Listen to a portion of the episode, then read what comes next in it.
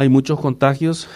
La famosa curva de Sudáfrica que en un momento habíamos visto, que es una curva picuda, ¿verdad? Una curva que asciende muy rápido, es lo que estamos viendo hoy. Nosotros tenemos, por ejemplo, reportes de personas que compartieron la cena, ¿verdad? Y que eran veinte personas y cuando se hacen el test, quince dan positivas. De veinte, quince dan positivas. quince positivo, dan positivas, perdón. quince dan positivas, ¿verdad? Y esa es la característica de, de esta variante, ¿verdad? Su velocidad de contagio, ¿verdad? Pero también lo otro que hay que mencionar es que la gran mayoría están eh, en sus casas con síntomas leves, eh, no se han reportado casos graves, ¿verdad?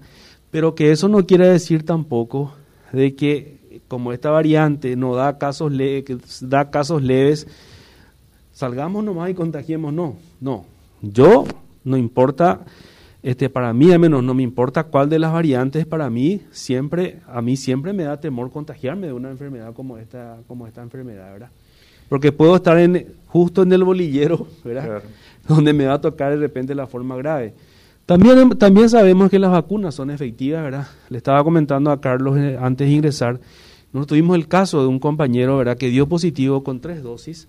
Justamente me tocó preguntarle, ¿qué sentiste el primer día? ¿Sentí dolor de garganta? Fiebre, eh, al día siguiente sentí dolores generalizados, dolor de cabeza, ¿verdad?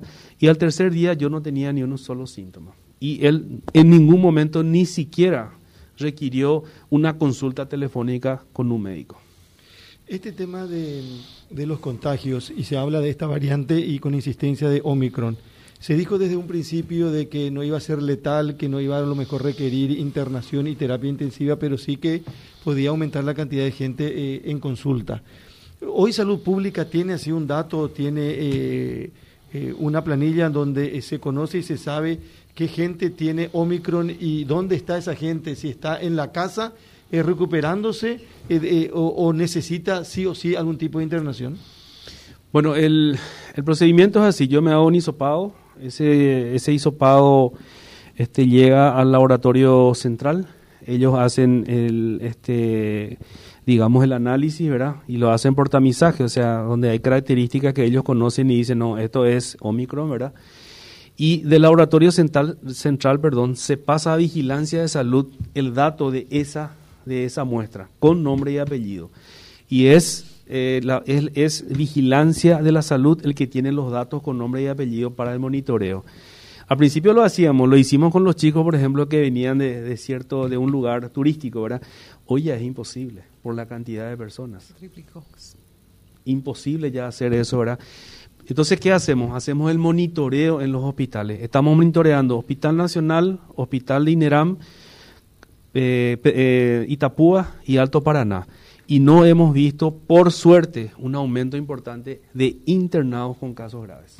¿Es cierto, doctor, que los niños que tuvieron y confirmaron eh, se confirmaron como casos COVID, eh, sus padres eh, no estaban vacunados?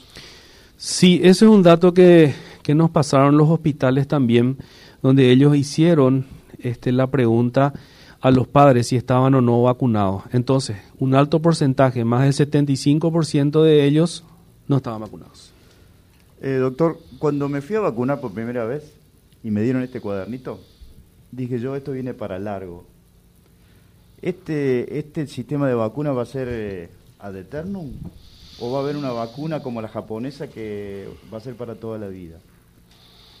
No existe una super vacuna, no existe, ¿verdad? O sea, vamos a engañarnos.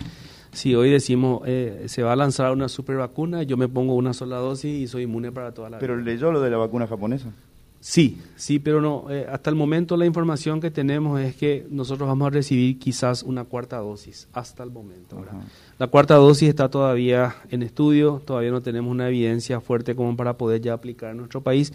Sí hay evidencia clínica y hay evidencia científica muy fuerte de que la dosis de refuerzo es demasiado importante, incluso contra esta variante, ¿verdad? Pero hasta ahí estamos.